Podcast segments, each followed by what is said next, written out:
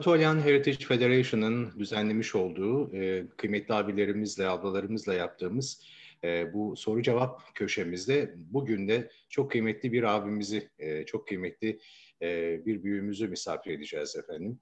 E, tabii ki e, bu misafirlik e, aradaki saat farkından dolayı farklı bir günde, farklı bir saat diliminde e, yapılıyor. Bu program e, canlı değil, bunu belirtmek istiyorum. Çünkü e, soru cevap kısmında belki sizler o anda e, bir şeyler sormak istersiniz. Buna o anda cevap veremeyebiliriz. E, bunun sebebi de bu programın e, bant olması, kayıt olmasıdır.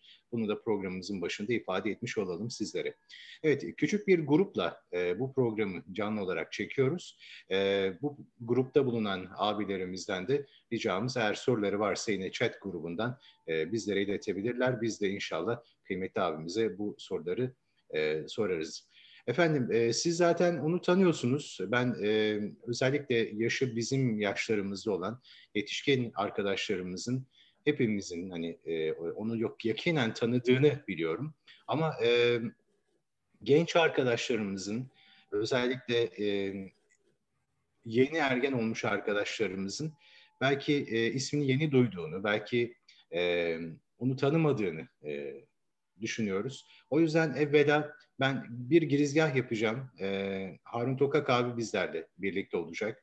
Ve e, kendisi Gazeteciler ve Yazarlar Vakfı'nda başkanlık yaptı. Diyalog Avrasya'da bulundu ve birçok ülkede e, vazife yaptı. E, hizmetin önden e, gidenlerinden, önden giden atlılarından, e, hizmetin e, en önemli temsilcilerinden birisi. Hem varlığıyla, hem duruşuyla, hem kalemiyle, hem sözleriyle e, gerçekten de e, bize rehberlik eden kıymetli abilerimizden bir tanesi Harun Tokak abi. Bugün bizlerle birlikte.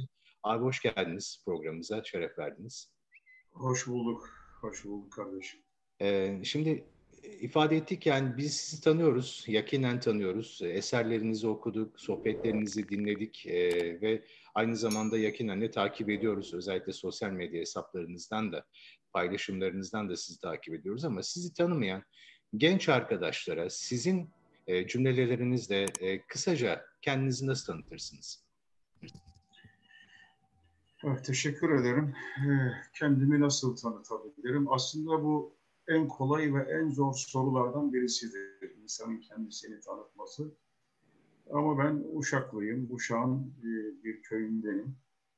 1955 doğumluyum. Ee, İzmir Yüksek İslam Enstitüsü'nde okudum. Ee, o yıllarda 1975'li yıllarda Hoca Efendi'den ders okuma imkanı oldu. Her ne kadar bu çok müteselsil bir okuma olmasa da ama zaman zaman e, imkan el verdiği ölçüde gider. Hoca Efendi'den e, o zamanlar Boz Yakan üzerinde e, hadis dersleri, tefsir dersleri okuturdu Hoca Efendi ilahiyat öğrencilerine. Hoca Efendi sohbet ederdi. İlahiyat Fakültesi öğrencilerine bizzat sohbet ederdi. O sohbetlere katılırdık. Cuma günleri Bornova'da, Cuma akşamları yine Bornova'daki camide üniversite öğrencileri başta olmak üzere değişik kesimlere soru cevap e, sohbetleri yapardı Hoca Efendi.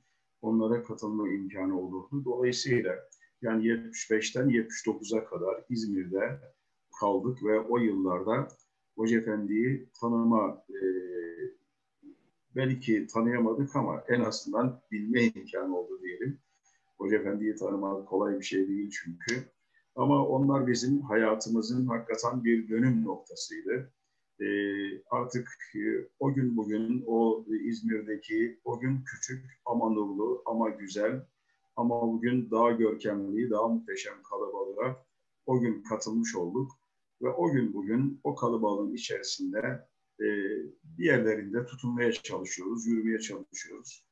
Rabbim bizi bu güzel insanlardan ayırmasın inşallah. E, sizin de belirttiğiniz gibi daha sonraki yıllarda İzmir'den sonra işte Antalya, daha sonra Van, daha sonra Ankara, İstanbul, e, yani bu saydığım yerlerde daha çok Milli Eğitim Bakanlığı'nda öğretmenlikler şeklinde tecelli etti ama aynı zamanda da yine hizmetimizin değişik kademelerinde çalışma imkanı ve fırsatı oldu. E, devletteki görevimizle birlikte. Ama İstanbul'a geldiğimizde emeklilik yıllarımıza biraz yaklaşmıştı.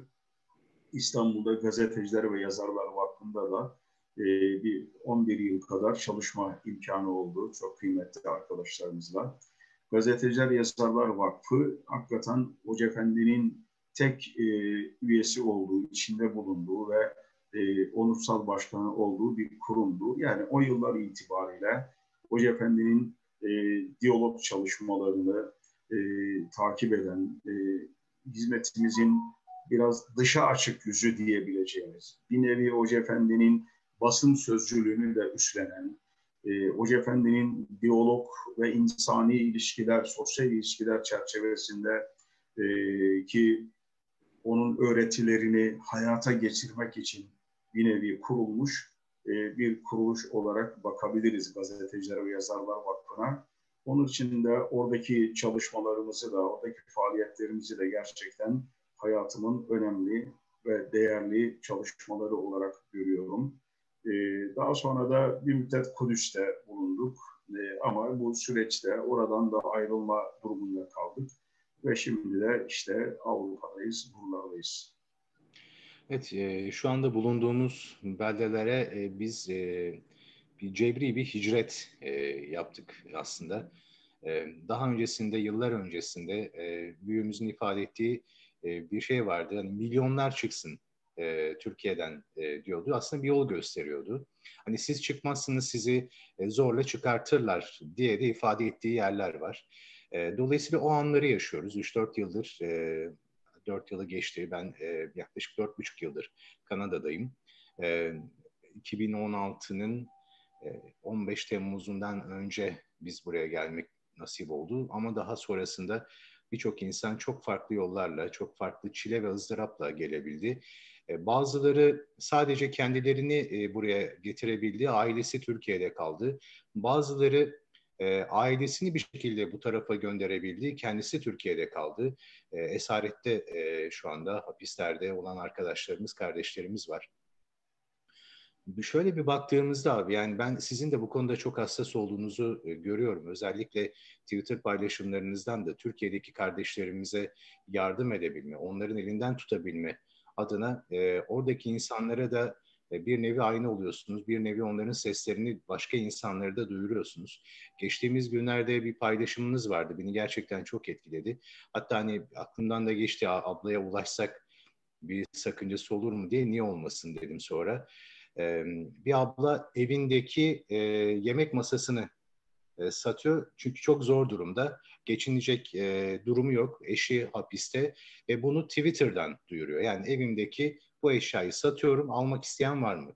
Kimseden herhangi bir şekilde yardım talep etmiyor. Bir taraftan e, el işi bir şeyler yapıyor, onu satmaya çalışıyor. Hatta o da yetmiyor. Kendi evindeki yemek masasını e, satarak evinin ihtiyacını karşılama gayretinde bu çerçevede baktığımızda abi yani biz buralara kadar geldik. Özellikle yurt dışında bulunan arkadaşlar için söylüyorum. Avrupa ve e, Amerika kıtasında bulunan arkadaşlar için söylüyorum özellikle. Biraz e, daha mı gayret etmeliyiz? Bizde bir eksiklik var mı? Siz ne görüyorsunuz? Ne tavsiye edersiniz? Çünkü Türkiye'deki yara çok büyük ve biz gerçekten e, gücümüz yettiği kadar kapatabiliyor muyuz? Yoksa hayır bu bizim e, yapabileceğimizin belki onda bir mi, yüzde bir mi? Siz ne diyorsunuz abi bu konuda? Şimdi tabii yani bugün hakikaten çağdaş bir muhacir ve ensar kardeşliğinin yaşanması gerekiyor. Çünkü ilk defa Peygamberimiz sallallahu aleyhi ve sellemin Mekke'den Medine'ye hicret eden Müslümanlarla e, oradaki yerli e, Müslümanları yani neredeyse şunu diyebiliriz ki yani Medine'de Peygamberimiz sallallahu aleyhi ve sellemin ilk aktivitesi buydu. Yani Müslümanları kardeş yapmak. Aslında e, Peygamberimiz sallallahu aleyhi ve sellem onları kardeş yapmadan önce de onlar kardeşliklerini aslında gösteriyorlardı. Bir nevi bu bize bir kurumsalı işaret ediyor. Yani bunu e, sadece insanların inisiyatifine bırakmak değil, bir e, kılcallara kadar bir şeyin ulaşması için bir takip, bir meseleyi daha bir kurumsal hale getirmektir. Aslında Ensar ve Muhacir kardeşliği bize bunu gösteriyor aslında. Yoksa bu kardeşlik diyelim Medine'ye geldikten eğer 5-6 e, ay sonra olduysa farz et ki ama ondan önce de e, oradaki Ensar e, muhacirlere tabii ki yardım ediyorlardı ama bu işin kıyamete kadar bir e, kurumsal ve gönüllü kimlik e, içerisinde devam edecekse Peygamberimiz sallallahu aleyhi ve sellem arada unutulan, kaynayan herhangi bir kimse olmasın ya da derdini, düşüncesini, e, ihtiyacını söyleyemeyen kimseler varsa onlar arada e, kaynamasın diye Peygamberimiz sallallahu aleyhi ve sellem böyle bir kardeşlik e, icra etmişti. Yani aslında yani tarihe baktığımız zaman e, tarih ak- akıp giden bir nehir gibi aslında her şey değişiyor. Mekanlar değişiyor, zamanlar değişiyor, coğrafyalar değişiyor, kültürler değişiyor.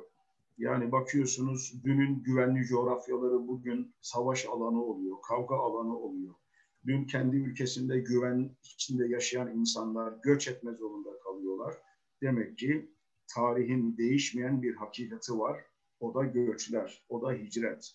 Bu kıyamete kadar anlaşılan devam edecek. Dolayısıyla e, bu dönemde e, Cenab-ı Hak bazı arkadaşlarımıza e, ülkelerinden hicret etmeyi, çıkmayı mukadder kılmış ve çıkmışlar.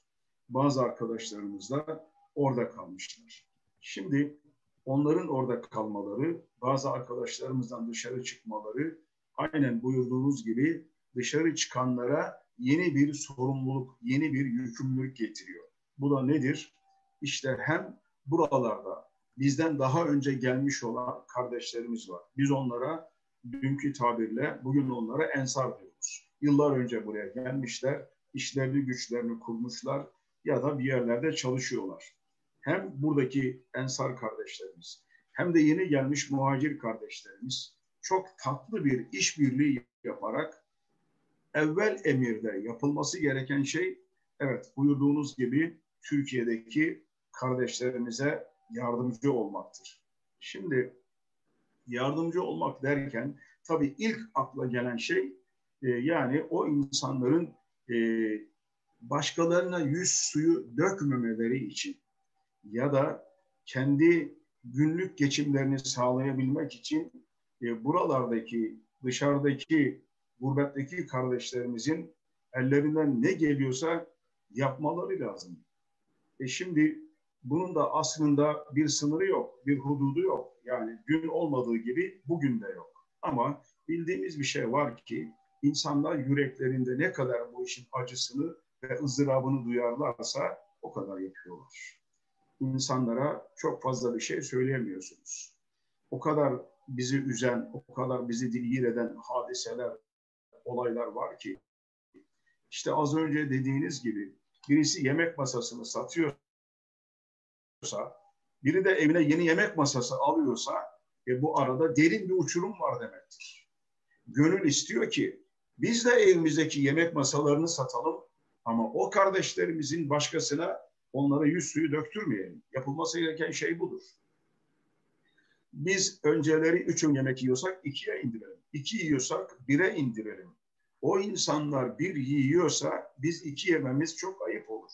Ama bunu herkese anlatabilir miyiz? Anlatamayız. O insanlar varını yoğunu her şeyini kaybetmiş, evinin elektrik parasını ödeyemiyorsa, karanlıkta oturuyorsa, kışın üşüyorsa ya da çocuklarını ısıtmak için oduncuya gidip ıslak odunları alıp kibritler tükeniyor, umutlar tükeniyor ve çocuklarının başucuna e, saç kurutma makinesini bırakıp say diğer odada eğer intihar ediyorsa e, o intihar günahı herhalde buralardaki Müslümanların defterlerine de yazılır diye düşünüyorum. Çünkü bu duyarsızlık bir Müslümana yakışmaz. Müslüman kardeşinin acısını, sancısını ruhunda duyabilen insandır. Yani bir yerde eğer bir hücrede, bir zindanda bir kadın yeni dünyaya getirdiği çocuğuyla beraber oraya atılmış ve oraya tıkılmışsa o kadıncağız orada, o hemşiremiz o yavrusunu, o bebeğini ağlayarak kokluyor ve öpüyorsa ve biz bu sahneyi ve bu manzarayı eğer görmüyor ve eğer duymuyorsak bir şeylerimiz eksiktir, mutlaka eksiktir. Ve bu eksiklik ahirette bizim karşımıza çıkar. Bazılarının gözleri kör olarak çıkar, bazıları ayaksız çıkar, bazıları kolsuz çıkar ama çıkar. Dolayısıyla e, bizim eğer mahşerde mizanın lehimize işlemesi gerekiyorsa ve eğer biz yani e, cenneti özlüyorsak ve eğer cenneti arzu ediyorsak ve eğer cemalullah'ı görmeye bir iştiyak, bir aşkımız, bir şevkimiz varsa ve eğer kabirde yalnızlık çekmek istemiyorsak, ahirette yalnız kalmak istemiyorsak, bugün o yalnız insanları, o muhtaç insanları bizim düşünmemiz gerekiyor. Yani bugün para biriktirme zamanı, bugün geleceği düşünme zamanı değil. Varımızı, yoğumuzu, her şeyimizi bu uğurda feda etme zamanı. Gerçi Hoca Efendi bu konuda ilgili çok tahşilatta bulunuyor. Yani e, onun bize öğrettiği şeylerden birisi de e, dualar. Yani bugün nice dualar öğrendik bununla ilgili. Ne kadar e, güzel dualar öğrendik. Yani ya mutlikal usara ey esirleri serbest bırakan Allah'ım. E, Allahümme etlikum usara selahan cemile. Allah'ım sen işte o insanları serbest bırak. Ya da ey kapıları açan Rabbim sen onların kapılarını özgürlüğe aç. Hoca Efendi ne diyor? Gecelerde kalkıp bu kardeşlerimiz için dua etmeliyiz. Yalvarmalıyız, ağlamalıyız. Yine bu kardeşlerimiz için yani bir umut olmalıyız. Çünkü onlar orada. Biz onlara yılgınlığa düşmeyin diyemeyiz. Biz onlara moralinizi bozmayın diyemeyiz. Biz onlara ya e, ne olur yani işte depresyona girmeyin diyemeyiz kardeşim. Acılarla yüz yüze gelen onlar, acıları göğüsleyen onlar. Ama onlara işte az önce buyurduğunuz gibi sosyal medya üzerinden, YouTube üzerinden ya da değişik kanallar vesilesiyle onlara buralardan nefes olabilir miyiz konuşmalarımızda? Olabiliriz. Ümit olabilir miyiz? Olabiliriz. Onlar da eğer mahsur yok imkanı varsa e, insanlar tanıdıklarını, yakınlarını telefonla arayabilirler. Onlarla görüşebilirler. Dertlerini, sıkıntılarını sorabilirler. Yani bugün ancak topyekün bir seferberlikle biz o insanların yanında olduğumuz hissettirebiliriz. Bu konuda bence e, görevli görevsiz, gönüllü gönülsüz herkese bir vazife düştüğünü düşünüyorum. Hepimize bir görev düştüğünü düşünüyorum. Yani Peygamberimiz sallallahu aleyhi ve sellemin o gün başlatmış olduğu bir kardeşlik şuurunu bugün bütünüyle e, kılcallara ulaştırma zamanı olduğunu düşünüyorum. Sosyal medyayı takip edebiliriz. Orada yardım çığlıklarına umarsız kalmayız ve kalmamalıyız. Onları da takip etmeliyiz.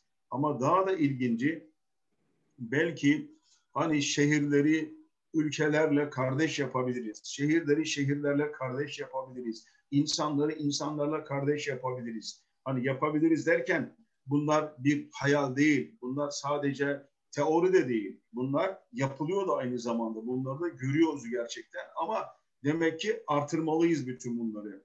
Yani oradaki çığlıkları, feryatları, acıları e, daha iyi hissetmeliyiz ve daha iyi duymalıyız. E, benim kanaatim o ki e, bir tek kişi bile e, mağdur olursa, bir tek kişi bile bankaya gidip de bankamatiğini e, ATM'ye soktuğu zaman son 3-5 kuruşunu da alamadığı için ben şimdi evime hangi parayla döneceğim, ben evdeki yavrularıma ne diyeceğim diye eli boş oturmuş bir taşın üstünde ağlıyorsa biz gülemeyiz. Biz o fotoğrafı görmeliyiz. Eğer onu görmezsek ahirette görmeyi arzuladığımız bazı şeyler de bize görülmeyebilir. Onun için bu konuda ne kadar hassas olursak, ne kadar sesimizi duyurabilirsek, ne kadar kardeşlerim sizin için bakın biz hukuk mücadelesi olarak şu şu şu şu mücadeleleri veriyoruz. Konuşabildiğimiz kadar, diyebildiğimiz kadar, dememiz gerektiği kadar her şeyde tabii ki konuşamazsınız. Arkadaşlarım bu konuda e, güzel gayretleri olduğunu duyuyorum, biliyorum. Ama yeterli midir? Onu çok bilmiyorum. Alanım değil, saham değil. Ama arkadaşlarımızla konuştuğumuzda Birleşmiş Milletler nezdinde, ahim nezdinde, pek çok e, yani Avrupa Parlamentosu nezdinde e, ya da onların sesi olma noktasında etkinlikler konusunda çok şeyleri siz de duyuyor ve dinliyorsunuz. Ama bütün bunlar yeterli midir? Bir şeylerin yapıldığı belli, yapılıyor bunlar. Ama e, tabii şu da bir gerçek ki yani benim yeğenim mesela Fas'ta iki sene orada zindanda kaldı. Eşi buraya geldi, çocukları buraya geldi. Ben kendim kalktım ta İsviçre'ye kadar gittim. Oradaki bu faaliyetleri takip eden arkadaşlarla görüştük. Ama bize dedikleri şey şu. Yani bu Birleşmiş Milletler'e o kadar çok dosya geliyor ki dünyada ne yazık ki o kadar acı var ki o kadar insan hakları ihlalleri var ki yani neredeyse bizim dosyalara sıra gelmesi böyle kolay görünmüyor. Çünkü e, dünyanın her tarafı görüyorsunuz işte Yemen'den tutun da oraya e, buraya kadar şimdi isimlerini tek tek e, saymaya gerek olduğunu düşünmüyorum. Her tarafta acılar var ve her tarafta dağlar gibi demek buralara dosyalar yığılıyor, insan hakları ihlalleri yığılıyor. Kolay değil bütün bunlar. E, onun için e, gerek hukuk mücadelesi olarak, gerek sosyal aktiviteler olarak, gerek o kardeşlerimizin seslerini duyurmak olarak, gerekse nefes olabilmek için umutlu konuşmalar olarak, gerekse maddi yardımlar olarak e, eğer e, Tabii ki bunların hepsi büyük ölçüde yapılıyor, yapılmıyor demiyorum ama e, yani her bir fert, her bir kardeşimiz hani Hazreti Yusuf Aleyhisselam yani Mısır'da sultanken yani sadece Mısır değil bütün civar ülkelerdeki e, yokluk çeken milletler, insanlar da e, yani kervanlarını e, karıncalar gibi haydi Yusuf'a gidiyoruz, Yusuf'a gidiyoruz diye Mısır'a doğru akınlar düzenliyorlarsa ama o günlerde bile bakıyoruz Hazreti Yusuf Aleyhisselam üç günde bir öğün yiyormuş. Neden böyle yapıyorsun denildiğinde ben insanların halini anlamazsam e, onlara e, adil davranamam ya da onlara e, onların halini bilmezsem e, onlara yardımcı olamam gibi sözlerle karşılaşıyoruz. Dolayısıyla bugün en varlıklı arkadaşlarımız bile, imkanlar içerisinde yüzen arkadaşlarımız bile tatillerini gözden geçirmeli, yemek masraflarını gözden geçirmeli, çoluk çocuğunun harçlıklarını gözden geçirmeli. Her şeyin gözden geçirilerek oradaki kardeşlerimize yüz suyu döktürmemenin yollarına bakmalıyız diye düşünüyorum.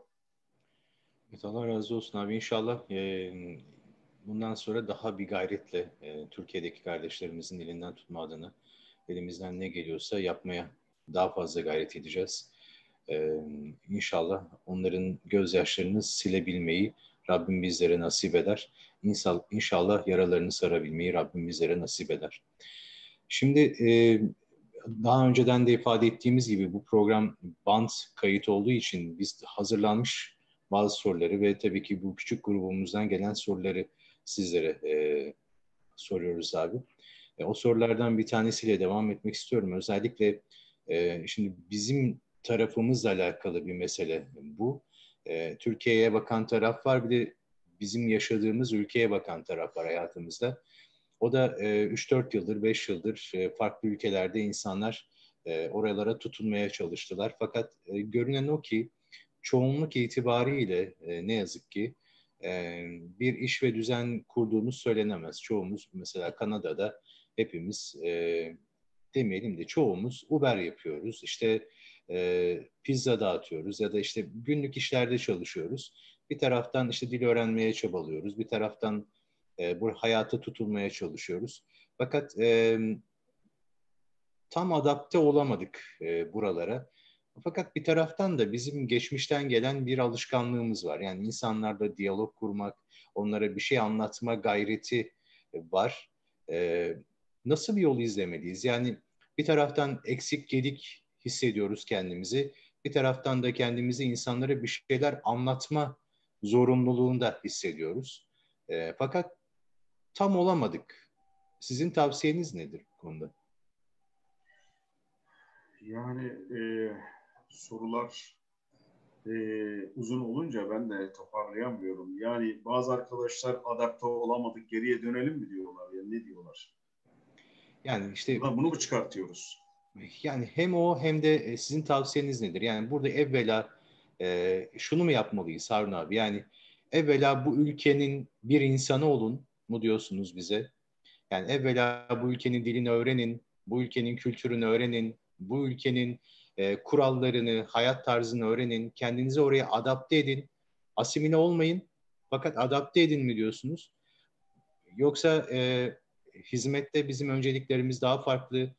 Mutlaka nasıl olursa olsun yarım yamalak da olsa, doğru bir İngilizce olmasa da, doğru bir Fransızca olmasa da, doğru bir Almanca olmasa da gidin mutlaka derdinizi anlatın mı diyorsunuz? Ne diyorsunuz? Şimdi e, ben sorunun birinci bölümünden anladığım şu. Yani bazı arkadaşlarımız buralara adapte olamadılar. iş kuramadılar, alışamadılar. Memleketlerini hala çok özlüyorlar. Yani en küçük bir fırsatta ortalık biraz düzelse hemen dönmeyi düşünüyorlar. E, dönmeyi düşünmek doğru mu? Bu düşünce sizce nasıl? İnsanlar hicret ettiği yurtlardan geri dönebilirler mi? Yani sorunun birinci bölümünü böyle anlıyorum doğruysa. Doğru mu anlıyorum? Buyurun abi. Şimdi eğer böyleyse, soru tam buysa eğer, şimdi tabii hicret yani gerçekten İslam tarihinde ve dinimizde çok önemli bir durum. Ancak Kur'an'daki bütün hicret ayetleri ya da hicret hadisleri öncelikli olarak ve özel olarak yani Mekke'nin fethine kadar Peygamberimiz sallallahu aleyhi ve sellem Efendimizle birlikte Mekke'den Medine'ye hicret etmiş muhacirleri e, işaret eder. Çünkü o dönemde Peygamberimizle sallallahu aleyhi ve sellem hicret etmek bir farzdı. Yani peygamber gidiyor ben e, istersem gideyim istersem kalayım değildi. O gün hicret Allah tarafından emredilmiş ve Müslümanlar hicret etmenin farz olduğunu biliyorlardı ve o gün imkanı olan herkes hicret etti. Mekke'den gitti. Kalanlar oldu mu? Ka- oldu. Kimdi onlar? Hicret etmeye gücü yetmeyenler ya da bunu başaramayanlar. Yani çünkü bazıları hapisteydi, bazıları zincire vurulmuştu. Bazılarının Müslüman olduğunu kimse bilmiyordu ve o yolu göze alamadılar. E, gidecek ya binekleri yoktu ya imkanları yoktu falan. Ama e, şimdi hicretin böyle bir yanı var. E, peki hicretten geri dönen oldu mu diye bir soru sorulursa bir kere Medine'den Mekke'ye geri dönen birisini hatırlamıyoruz. Bir Müslümanı artık ben Medine'de sıkıldım, burasının havasına alışamadım, geri dönüyorum diyen birisini hatırlamıyoruz. Ha hatırlamıyoruz ama bir şey daha hatırlıyoruz. Zaten dönemezler. Yani çünkü e, bir şehirden çıktığın zaman artık ben ya geri dönüyorum falan dediğiniz zaman ya dininden döneceksiniz ya da sizi artık orada yaşatmazlar ikisinden birisi. Nasıl bugün biz ülkemize dönemiyoruz, işte gidemiyoruz. Yani dönmek istesek ne olacak? Döndürmüyorlar. Yani böyle bir imkan yok. Aynen o gün de öyleydi ve Medine'deki Müslümanların hiçbiri Mekke'ye dönmediler ve dönemediler. Çünkü Mekke'ye dönmek demek dininden dönmek demek. Onun için ama Peygamberimiz sallallahu aleyhi ve sellem Mekke fethinden sonra mesela bazı Müslümanları kendisi Mekke'de bıraktı Peygamberimiz. Bazı Müslümanlar Medine'den sonra başka ülkelere açıldılar. Oradan da başka ülkelere hicret ettiler. Oradan da başka bir yere hicret ettiler. O da ayrı bir konu. Yani bugün Müslümanlık dünyaya bu kadar yayıldıysa bunda e, bir tema olarak, bir metafor olarak ne vardır? Hicret vardır. Yani hicret olmasa nasıl olacak? Yani Medine'de Peygamberimiz sallallahu aleyhi ve sellem'den ders gören Abdullah bin Mesud kalkıyor, Kufe'ye gidiyor. Orada mesela Kufe mektebini kuruyor. İşte bakıyoruz İmam-ı Azamlar, İmam-ı Şafiler, İmam Malikler her neyse o mektepte yetişiyorlar. Yani daha sonra gelecek olan pek çok e, imamlar, büyük insanlar o mektepten yetişiyor. Bir başkası kalkıyor Horasan'a gidiyor, o taraflara gidiyor. Yani gittikleri her yere ilim, irfan, ışık götürüyor bu insanlar. Yani İslam'ın yayılmasında hicret dediğimiz metafor e, muhteşem bir olay. Dolayısıyla hicretin böyle bir yanı, böyle bir yönü var. Bugüne geldiğimiz zaman aslında bugün de hizmetimizin bugün 160 ülkesinde olmasının sebebi e, bizden önce o ülkelere giden fedakar arkadaşlarımız ve kardeşlerimizle bu gerçekleşmiştir. Ve bugün bu ülkelerde biz tutunabiliyorsak, hatta Avrupa, Afrika, Amerika gibi ülkelerde yeni gelen muhacir kardeşlerimiz buralarda bir nebze olsun daha yumuşak bir şekilde zemine inmişlerse e, bunun en önemli sebeplerinden birisi bizden önce gelen insanların buralarda oluşturdukları imkanlardır. Bunu da göz ardı edemeyiz açıkçası. Dolayısıyla yani uçağa bindiğimiz zaman çoğu kere nereye gideceğimizi, belki kimlerin karşılayacağını bunları bilerek geldik yani buralara. Bu da bir ayrıca bir kolaylıktır, bir güzelliktir esasında. Fakat şu da bir gerçek. Yani insan doğduğu toprakları özler, arzu eder. Orada hatıraları vardır. Orada sevdikleri vardır. Dolayısıyla bu da bir fıtrattır. Bunu da inkar edemeyiz. Mesela e, Müslümanlar Medine'ye hicret ettiği zaman e, Hazreti Ebu Bekir gibi dev insanların, Bilal-i Habeşi gibi İslam'ın sesi olan insanların e, Mekke özlemlerini çok iyi biliyoruz. Yani Bilal Habeşi'nin bir daha Mekke'ye dönebilecek miyim? Mecenne pınarlarından su içebilecek miyim? Tafe ve Efil dağlarında uzanıp yatabilecek miyim? Dediğini çok iyi biliyoruz. Yani bir e, hatta mesela daha da ilginci e, Peygamberimiz sallallahu aleyhi ve sellem Efendimizin inşa ettiği mescitte e, mevcut e, bazı hurmalar kesilmeksizin e, fıtri bir o mescide direk oluşturdu biliyorsunuz ve o hurmalar öylece kaldı. Mescidin ana statiğini oluşturdu onlar. Daha sonra tabii ağaç olduğu için yıllar içerisinde zafiyete uğruyor, çürüyor ama onların oldukları yere, o mevcut hurma ağaçlarının olduğu yere e, işte mermerden ya da taştan sütunlar yapılarak onlar değiştirildi. Ama yerleri aynen duruyor. O hurma ağaçlarının yerleri olduğu gibi duruyor. Ve şimdi orada biliyorsunuz yani cennet bahçesi dediğimiz o yerde e, 8 tane öyle direk var. O direklerden bir tanesinin adı biliyorsunuz Üstüvanetül Muhacirin yani muhacirler direği. Niçin muhacirler direği denmiş? Çünkü muhacirler o direğin dibinde toplanıyorlar. E, Mekke konuşuyorlar. Özlemlerini dile getiriyorlar. Hatıralarını konuşuyorlar. İnsan oğlunun fıtratında bu vardır. Hoca Efendi bile diyor ya ben ülkemin yol kıyılarındaki kahvanelerini özledim diyor. Yani demek ki e, yolda giderken yani orada hani böyle arkası da olmayan tabura gibi sandalyeler olur. Güneydoğuya doğru gittikçe de böyle üzeri biraz daha şey e, yani e, dokunmuş şeylerden olan, ipliklerden olan sandalyeler falan olur mesela. Oturursunuz onlarla sohbet edersiniz, çay içersiniz. Ya da ülkenizin pınarlarını özlersiniz. Bazen yıkık duvarlarını bile özlersiniz. Şimdi bunlar da fıtri şeylerdir. Şimdi bugün zaten gitmek mümkün görünmüyor. Ama gün gelir, e, devran döner, yollar açılır.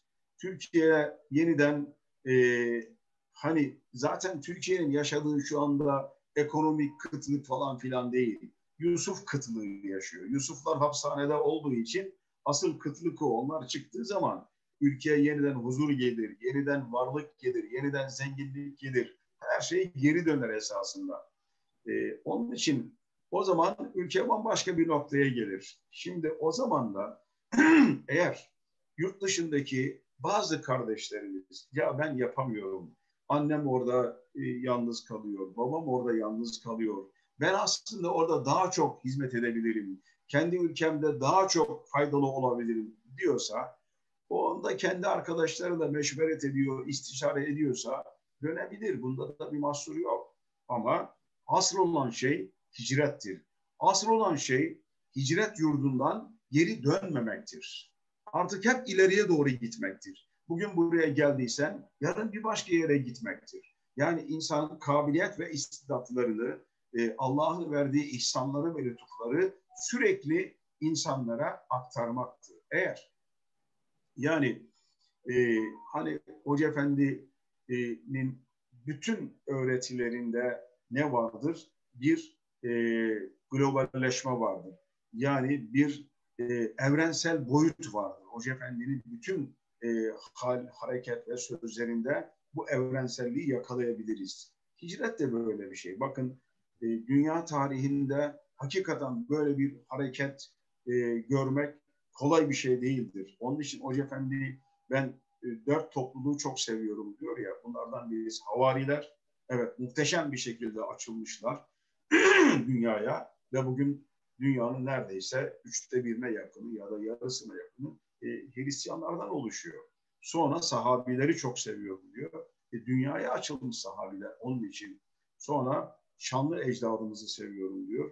E, bugün e, hakikaten e, tarihin bu döneminde e, Anadolu insanının içindeki devleri uyandırmış Hoca Efendi. Öğretmenlerin fedakarlık devleri uyanmış. İş adamların cömertlik damarları coşturulmuş ve muhteşem bir e, medeniyet meydana gelmiş. E, bunun da devam etmesi lazım.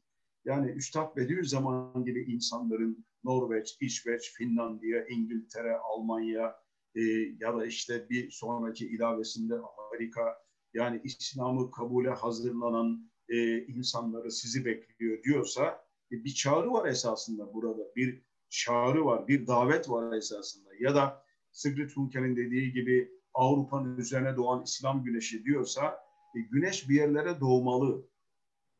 Dolayısıyla yani e, eğer e, insanlık bir huzura, bir barışa, bir sevgiye doğru koşacaksa bence bu konuda e, arkadaşlarımızın göreceği büyük görevler, işler vardır diye düşünüyorum. Bugün tabii hepimiz yani Türkiye'deki kardeşlerimiz ayrı bir boyuta, bizler de burada ayrı bir boyuta imtihan geçiriyoruz. Yani bakıyoruz profesörlere, hakimlere, savcılara hiç de kendisiyle e, münasip olmayacak işlerde çalışıyorlar mı? Evet çalışıyorlar. Az önce sizin dediğiniz gibi. Hepimiz imtihan oluyoruz. Yani e, kendimizden örnek vermeyelim. Bu doğru bir şey değil ama hepimiz paspas yaptık, hepimiz temizlik yaptık, hepimiz tuvalet temizledik. Yani hepimiz yemek yaptık, hepimiz bulaşık yıkadık. Bir şeyler yapıyoruz ama bütün bunları yaparken de evet ya Rabbi biz senin için bu topraklara geldik. Ya Rab senin için hicret ettik. Ya Rab senin için bunlara katlanıyoruz dersek Allah bize ayrı kapılar açar, ayrı lütuflar verir. Dolayısıyla niye geldiğimizi, niçin geldiğimizi idrak ederek bir hayat yaşarsak ve sonra da şöyle dualar edersek, yani Allah'ım geldiğimiz bu yerleri bize sevdir Allah'ım. Ülkemizi sevdirdiğin gibi bu toprakları da bu gurbet diyarlarını bize sevdir Allah'ım diye dualar edersek Rabbimiz de sevdirir. Ama dediğim gibi e, fıtri olmak lazım. Fıtrat insanı olmak lazım. Bazı kardeşlerimiz de bazı insanlar da e, geriye dönmeyi illaki arzu edebilirler.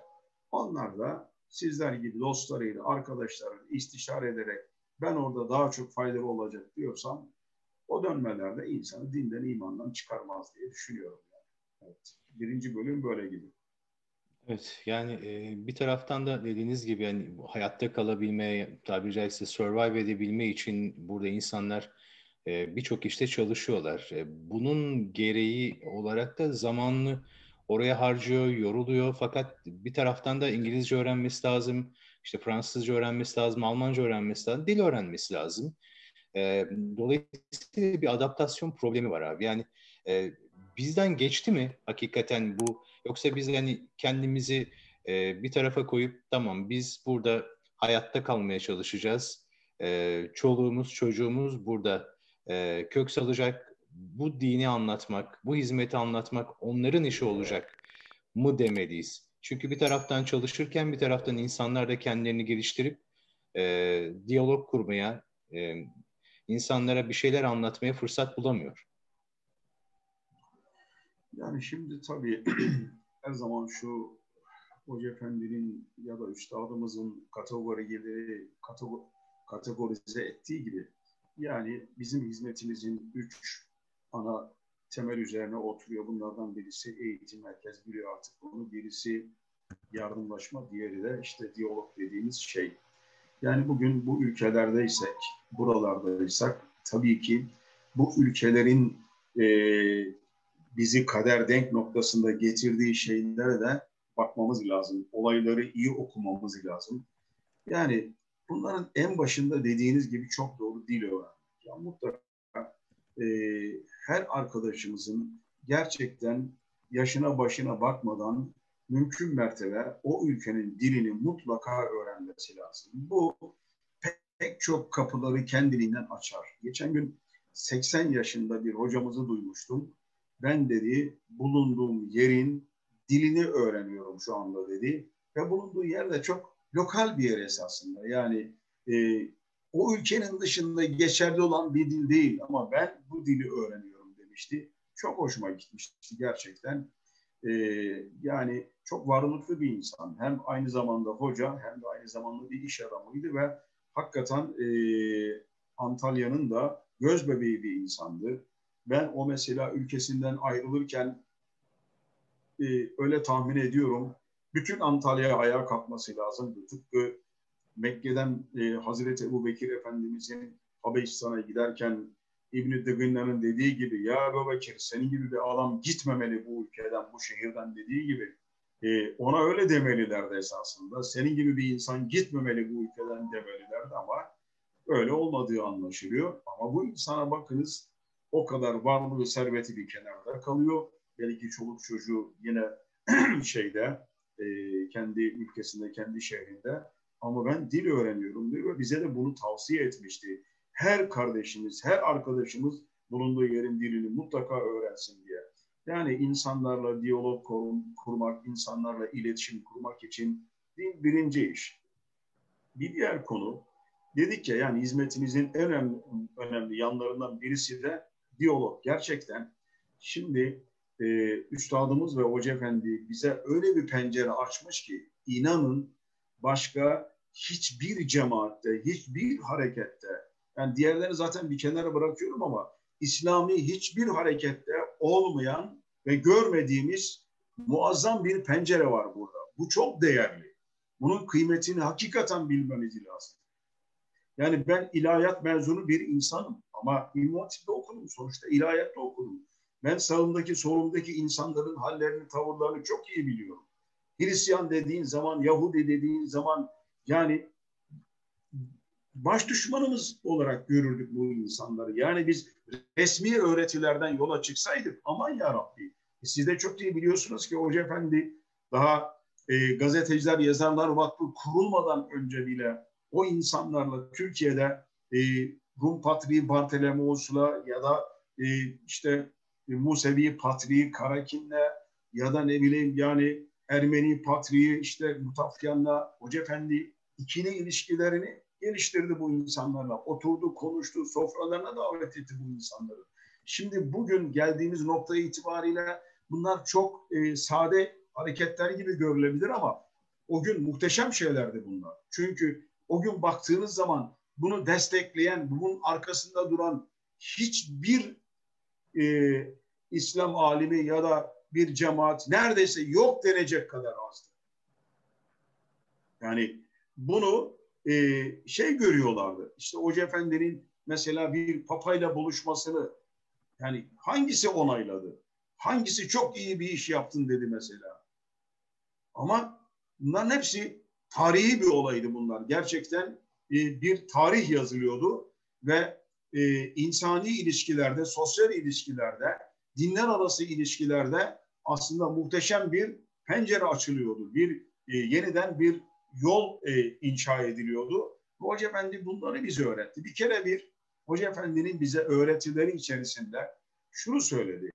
Yani e, bir insanı dininden dolayı, renginden dolayı, ırkından dolayı asla öteki göremezsiniz. Yani insanları ötekileştirmek yanlış bir şey olduğunu bize öğretti Hoca Efendi. Bu başlı başına bir durum, başlı başına bir olay. Yani bizim ön yargılarımızı yıktı esasında. Yani Müslüman camianın da ön yargılarını yıktı. Bu çok önemli bir durumdu aslında. Dolayısıyla yani o gün Hoca Efendi'nin ferdi planda başlattığı e, o e, ilişkiler yumağı bakın bugün ne noktaya geldi?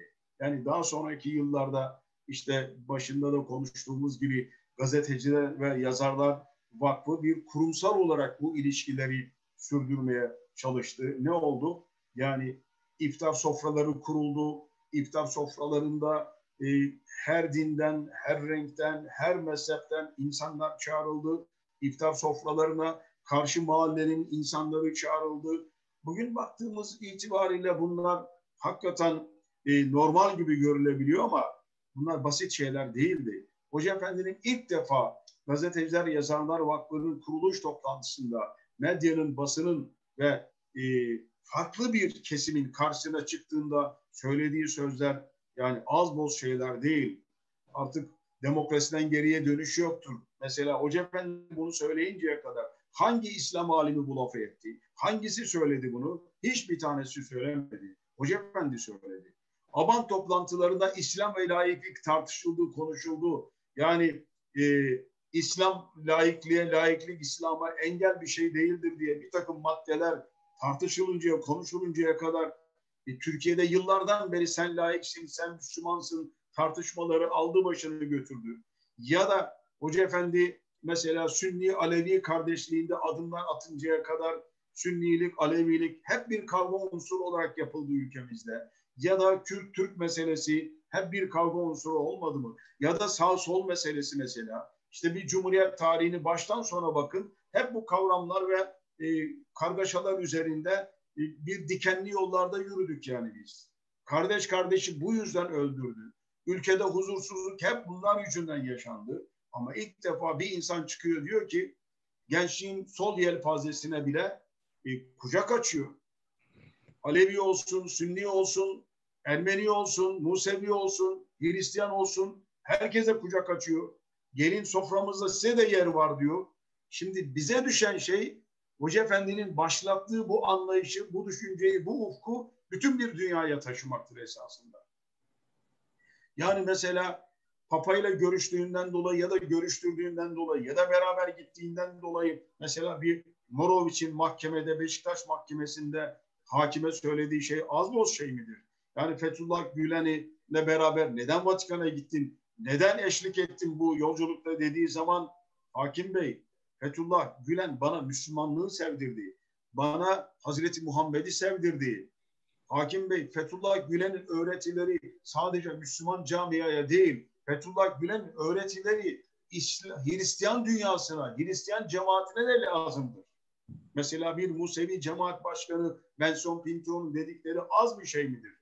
Fethullah Gülen e, yani bizi Müslümanlıkla tanıştırdı.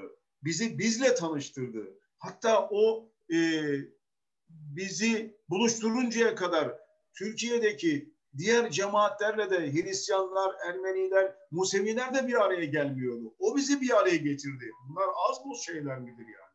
Evet.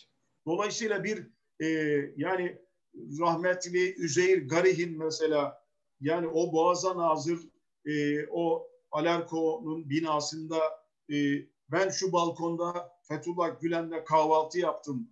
Bu benim hayatımın onurudur demesi az bir şey midir? Ya da Cem Karaca gibi bir insanın yani e, solun e, aynı zamanda fikir mimarlarından birisidir. E, solun sesi soluğu olan bir insandır. Şarkılarıyla, türküleriyle bir efsanedir bu adam. Milyonları etkileyen bir insandır.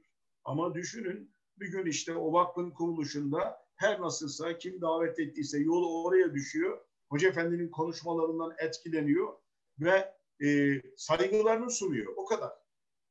İlk defa böyle bir topluluğa geliyor adam düşünebiliyor musunuz? Ama daha sonra e, Hakan Şükür'ün düğününde bir kere daha Hoca Efendi ile karşılaşıyor. Ben diyor gayri metruk bir şekilde salonun bir köşesinde dururken Oradaki insanlardan pek tanıdığım bir kimse yoktu. Kimse de yanıma gelmiyordu zaten diyor. Kendimi yapayalnız hissediyordum. Bir aralık Hoca Efendi etrafındaki arkadaşlarıyla birdenbire otelin kapısından girdiler. Hızlı hızlı salona doğru yürürken bir de döndü baktı beni gördü. Ben yürür geçer diye düşündüm. Ama öyle yapmadı. Birdenbire 45 derece bir dönüş yaptı. Kollarını açtı bana doğru koşar gibi. Vay dostum gelmiş dedi. Halbuki bir sene önce bir kere karşılaşmıştık. Hepsi bu diyor. Benim gözlerimin içine baktı. Benim elimi sıktı. Ben anladım ki o gözlerde yalan yok. E daha sonra Cem Karaca çıktığı bütün televizyon programlarında ya da daha sonraki yıllarda Hoca Efendi ile telefonlaştı, mektuplaştı. Yani ne kaybedilmiştir mesela? Bir mesela Şahin Alpay gibi bir insan mesela. Yani bu insanlar hakikaten 68 kuşağını şöyle bir gözden geçirin mesela. Yani hakikaten e, Hoca Efendi'nin kucaklayıcılığı karşısında e, neredeyse karşı mahallenin insanları aban toplantılarıyla, diyalog Avrasya toplantılarıyla, iftar sofralarıyla e, bir Mehmet Altan'ın bir iftar sofrasına girdiğinde işte Türkiye fotoğrafı, işte Türkiye'nin minyatür bir fotoğrafı budur demesi bunlar güzel şeyler değil midir Allah aşkına? Yani Hoca Efendi bize insanı insan olduğu için dininden dolayı değil, ırkından dolayı değil. Bunların bir zenginlik olduğunu, bir düşmanlık unsuru olmadığını çok kuvvetli bir şekilde, çok vurgulu bir şekilde Hoca Efendi hep söyledi durdu bunları. Ve bugün dünyaya açılan bu okullar bu kadar sevildiyse, bir devletin bütün güçlerini kullanarak onları yok etmeye yönelmesine rağmen neredeyse yani yüzde bir bile, e, yüzde beş bile zarar görmediyse, bir e, binadan gedik açılmadıysa bence işte oradaki öğretmen arkadaşlarımızın, iş, iş adamı arkadaşlarımızın, bacılarımızın orada sergiledikleri sevgi, hoşgörü sayesinde bugün o e, ülkelerde hizmetimiz ayakta duruyor. Çünkü yani mesele sadece ya ben dinimi gideceğim bu insanlara anlatacağım meselesi değil. Bugün Avrupa'da da Amerika'da da Afrika'da da yapmamız gereken şey bize düşen bir şey var sadece yaşayışımızla dinimizi temsil edebilmek. Çünkü İslam'ın e, yani dünyada ne yazık ki bulunduğumuz ülkelerde İslam hiç de iyi anılmıyor. Nerede bir terör olayı olsa arkasından bir tane Müslüman çıkıyor. Nasıl anlatacaksınız kendinizi? Ama İslam'ın gülen yüzünü arkadaşlarımız dünyaya gösterecek. Ve bu zaman alacak. Kolay değil.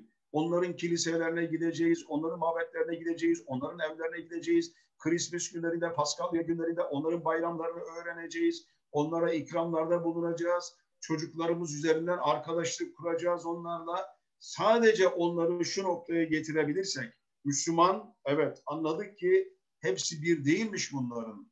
Farklı da Müslümanlar varmış. Müslümanlık evet doğru söylemekmiş. Müslümanlık evet vefalı olmakmış. Müslümanlık evet şuymuş, şuymuş dedirtebiliyorsak çok büyük yol almış oluruz, mesafe olmuştur. Çünkü vardığımız, bulunduğumuz ülkelerdeki insanlardan da bizim alacağımız çok şeyler var. Yani bu insanların da o kadar güzel yanları, yönleri, kültürleri var ki ve onlara da bizim ihtiyacımız var. Çünkü biz bazı şeyleri kendi ülkemizde ne yazık ki ülkemizde göremediğimiz şeyleri burada görüyoruz. Yani orada sen kovuluyorsun, dövülüyorsun, hicret etmek zorunda kalıyorsun, Meriç'ten geçiyorsun. E, ama geliyorsun, güler yüzler karşılanıyorsun, hoş geldiniz diyorsunuz. Güvenli bir ülkedesiniz, hiç üzülmeyin, merak etmeyin diyor. Mesela bir ülkede oradaki e, mülteci dairesi e, işte mültecilerin avukatlarıyla toplantı yapıyor. Her ülkenin avukatlarıyla toplantı yapıyor. Ama sıra bizim arkadaşlarımızın avukatına gelince diyor ki ona diyorlar ki aslında o da Süryani bir avukat olmasına rağmen senin e, hak ve hukuklarını takip ettiğin Gülenistler hiç yalan söylemiyorlar diyor. Bakın tespit bu. Hiç yalan söylemiyorlar. Şimdi bu davranışlarınız dalga dalga bir gün yayılacak.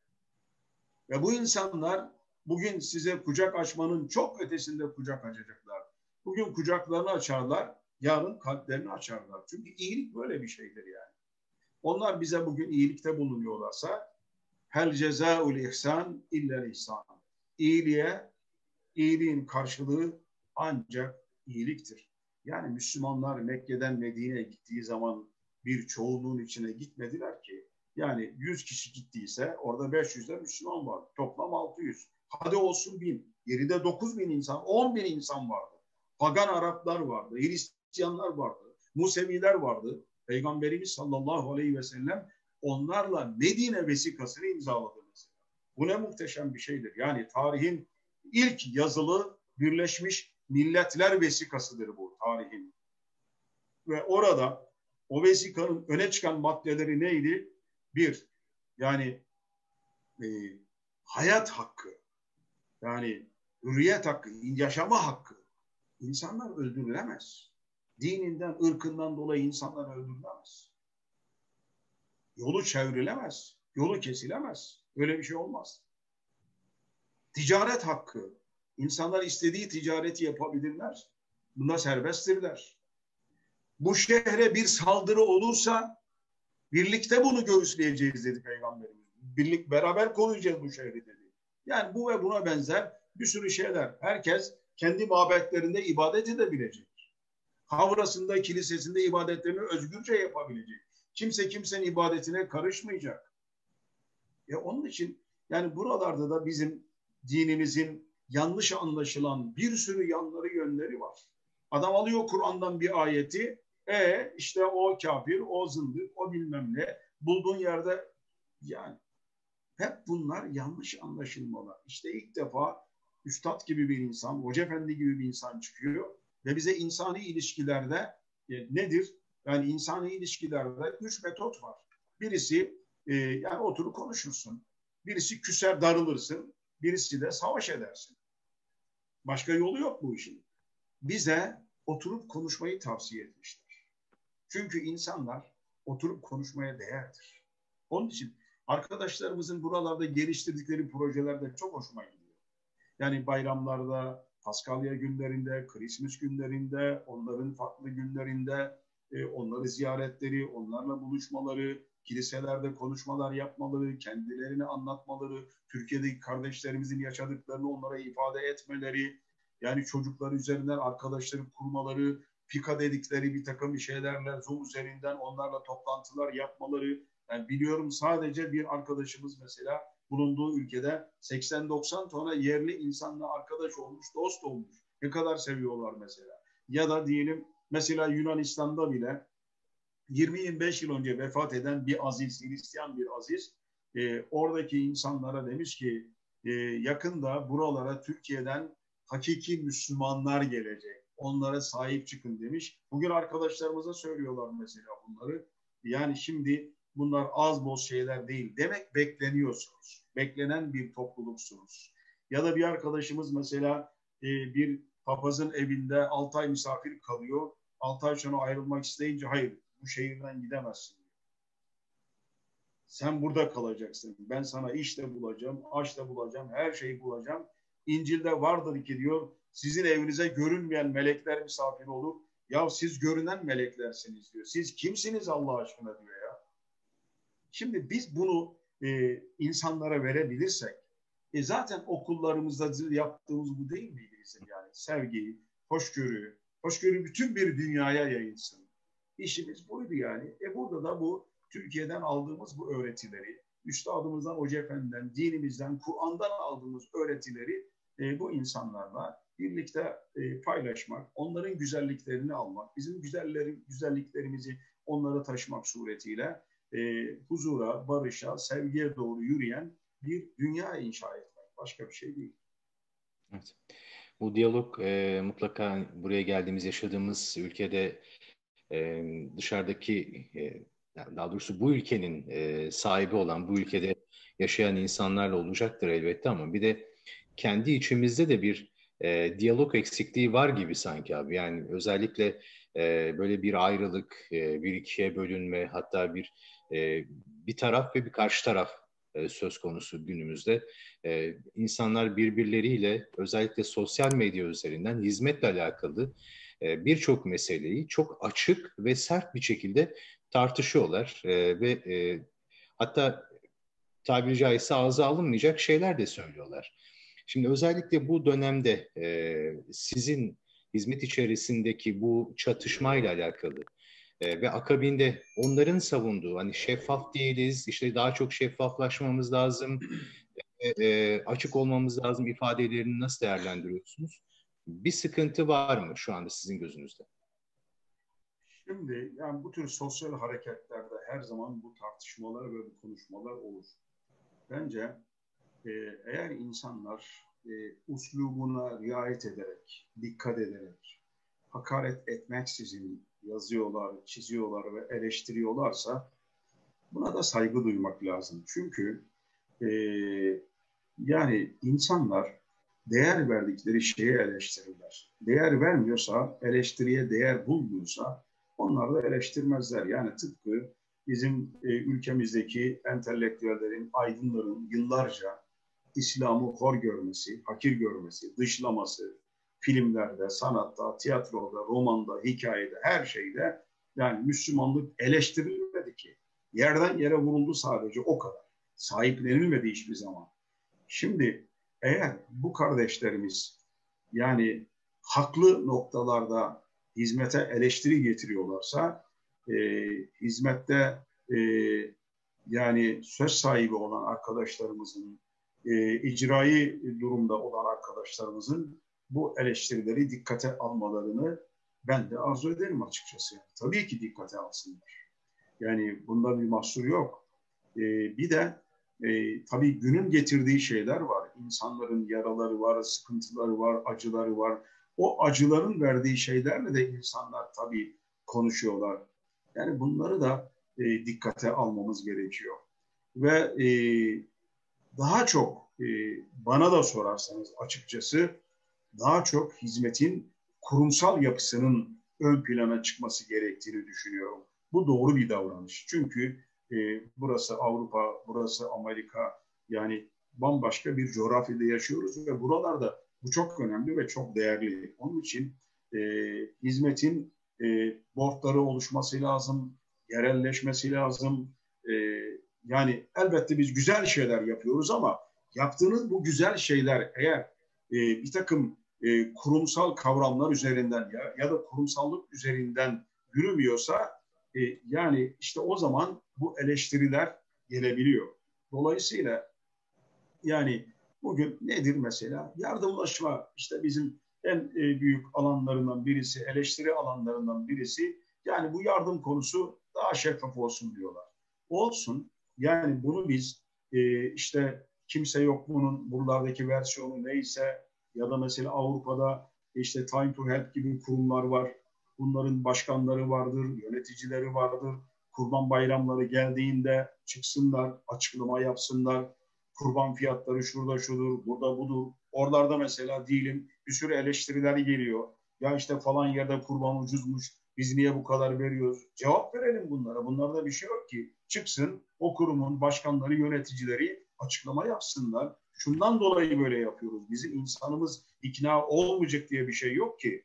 E, iş bittikten sonra insanlara hesap versinler, bilgi versinler, kurbanlarınızı şöyle kestik desinler, böyle kestik desinler. E, yani böyle basın toplantıları yapsınlar, bilgilendirme toplantıları yapsınlar. Bunlar ayıp şeyler, günah şeyler değil, olması gereken şeyler diye düşünüyorum. Yani ben sadece bir alanda örnek veriyorum ki diğer bütün alanları e, buna olmayabilir. Bir de bir hizmeti dizayn edecek birisi değiliz. Yani bu işin e, bu işi omuzlayan ve bu dönemde hakikaten bu kadar gayretlerini minnetle, şükranla anıyorum ama fakat yol yürürken de bir takım insanlar e, hizmetimizin bazı yanlarını ve yönlerini e, şey buluyorlarsa, eksik buluyorlarsa e, onları da gözden geçirelim. E, bunları bir e, şey görmüyorum açıkçası. Yani yanlış yanlış bulmuyorum. Ama e, galiba sorunuzda bir az ileride gittiğimiz zaman kendi içimize bazı diyaloglarda eksikliğimizin olduğunu söyler gibi oldunuz. Evet. E şimdi Mesut Baran değil mi yani? Öyle mi? Yanlış değil mi? Şimdi Mesut Baran demek saadet yağmurları demek benim bildiğim. Yani sizin olduğunuz yerlerde insanların üzerine sekinet yağmurları, mutluluk yağmurları yağmıyorsa e o zaman yani biz kendimizi de bir gözden geçirmemiz gerekebilir diye düşünüyorum. Bu diyalogları sizler yapacaksınız biraz da inisiyatif alacaksınız. Mesela buralarda benim bulunduğum yerlerde şu birkaç ay içerisinde ne yapıyoruz mesela? Diyelim her akşam hafta içi aşağı yukarı bir muhacir ya da ensar evine misafir oluyoruz. Hani koronadan dolayı gidilemiyor, gelinemiyor. Ee, yani fiziki şartları buna müsait değil ama misafir oluyoruz.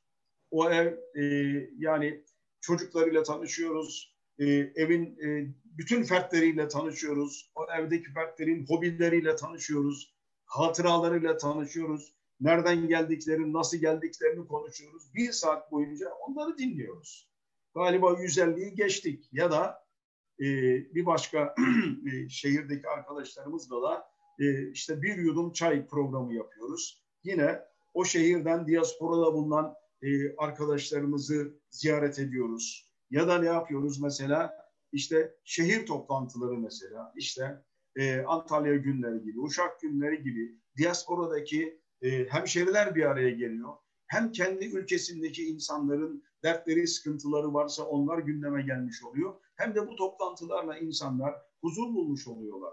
Ya da Zoom ortası, e, e, şeyinde, e, ortamında dersler yapılıyor, sohbetler yapılıyor. Yani bu dönemde e, hakikaten kendisini yalnız hisseden arkadaşlarımız varsa, kenarda köşede kaldığını düşünen arkadaşlarımız varsa, ya ne olur yani gidelim, o arkadaşları bulalım, dinleyelim, arkadaş olalım, dost olalım. Yani 10 tane 20 tane psikiyatriye görünmektense bizim arkadaşlarımızın birbiriyle telefon görüş, görüşmeleri bile, konuşmaları bile, ziyaretleri bile, e, Zoom marifetiyle, WhatsApp marifetiyle buluşmaları bile çok değerli olduğunu düşünüyorum. Yani bugün hani her şeyin ifratı e, doğru değildir diyor ama üstadımız fakat irtibatta ifrat diyor ya. Evet bugün e, yapmamız gereken şey bu. Hakikaten e, irtibatta ifrat e, derecesinde e, olmamız lazım.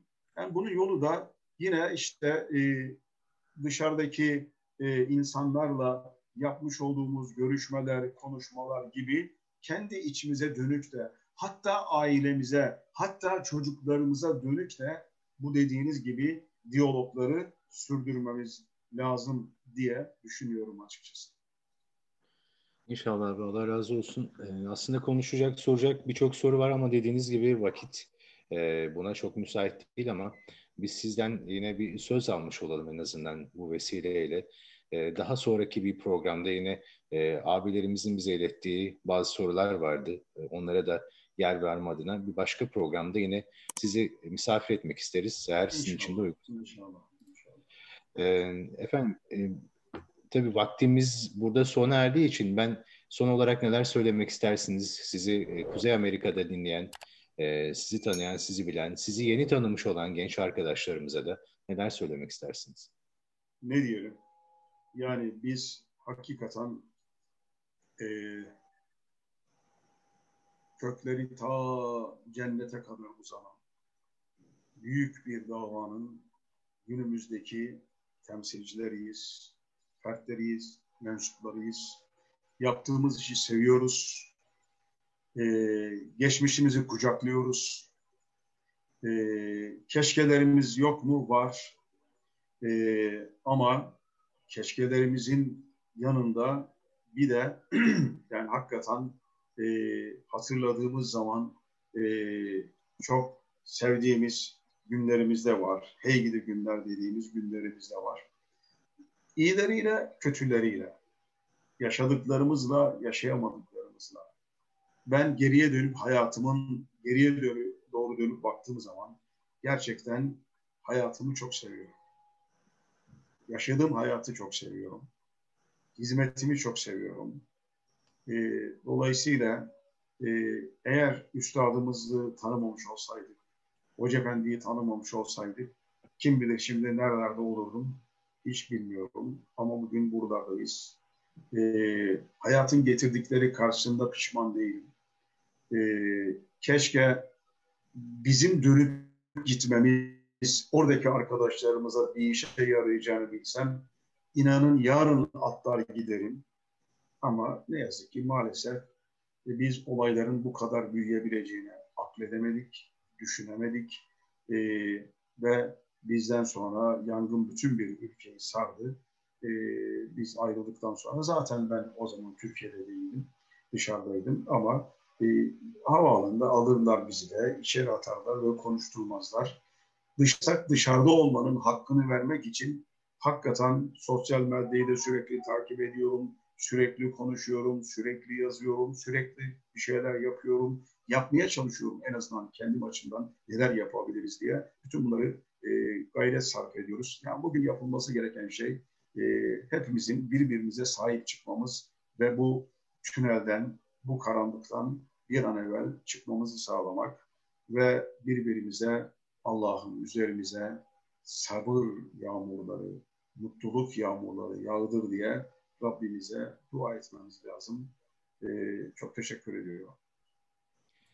Ben biz çok teşekkür ediyoruz Harun abi. Allah razı olsun.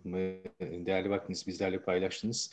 Anatolian Heritage Federation'ın e, düzenlemiş olduğu, kıymetli abilerimizle yapmış olduğumuz bu soru cevap faslında bugün Harun Tokak abimizi misafir ettik. Allah razı olsun. E, sorularımıza cevaplar verdi. E, gerçekten de kalbimizi e, tatmin etti bu cevaplar. İnşallah diğer soramadığımız sorular için de söz almış olduk.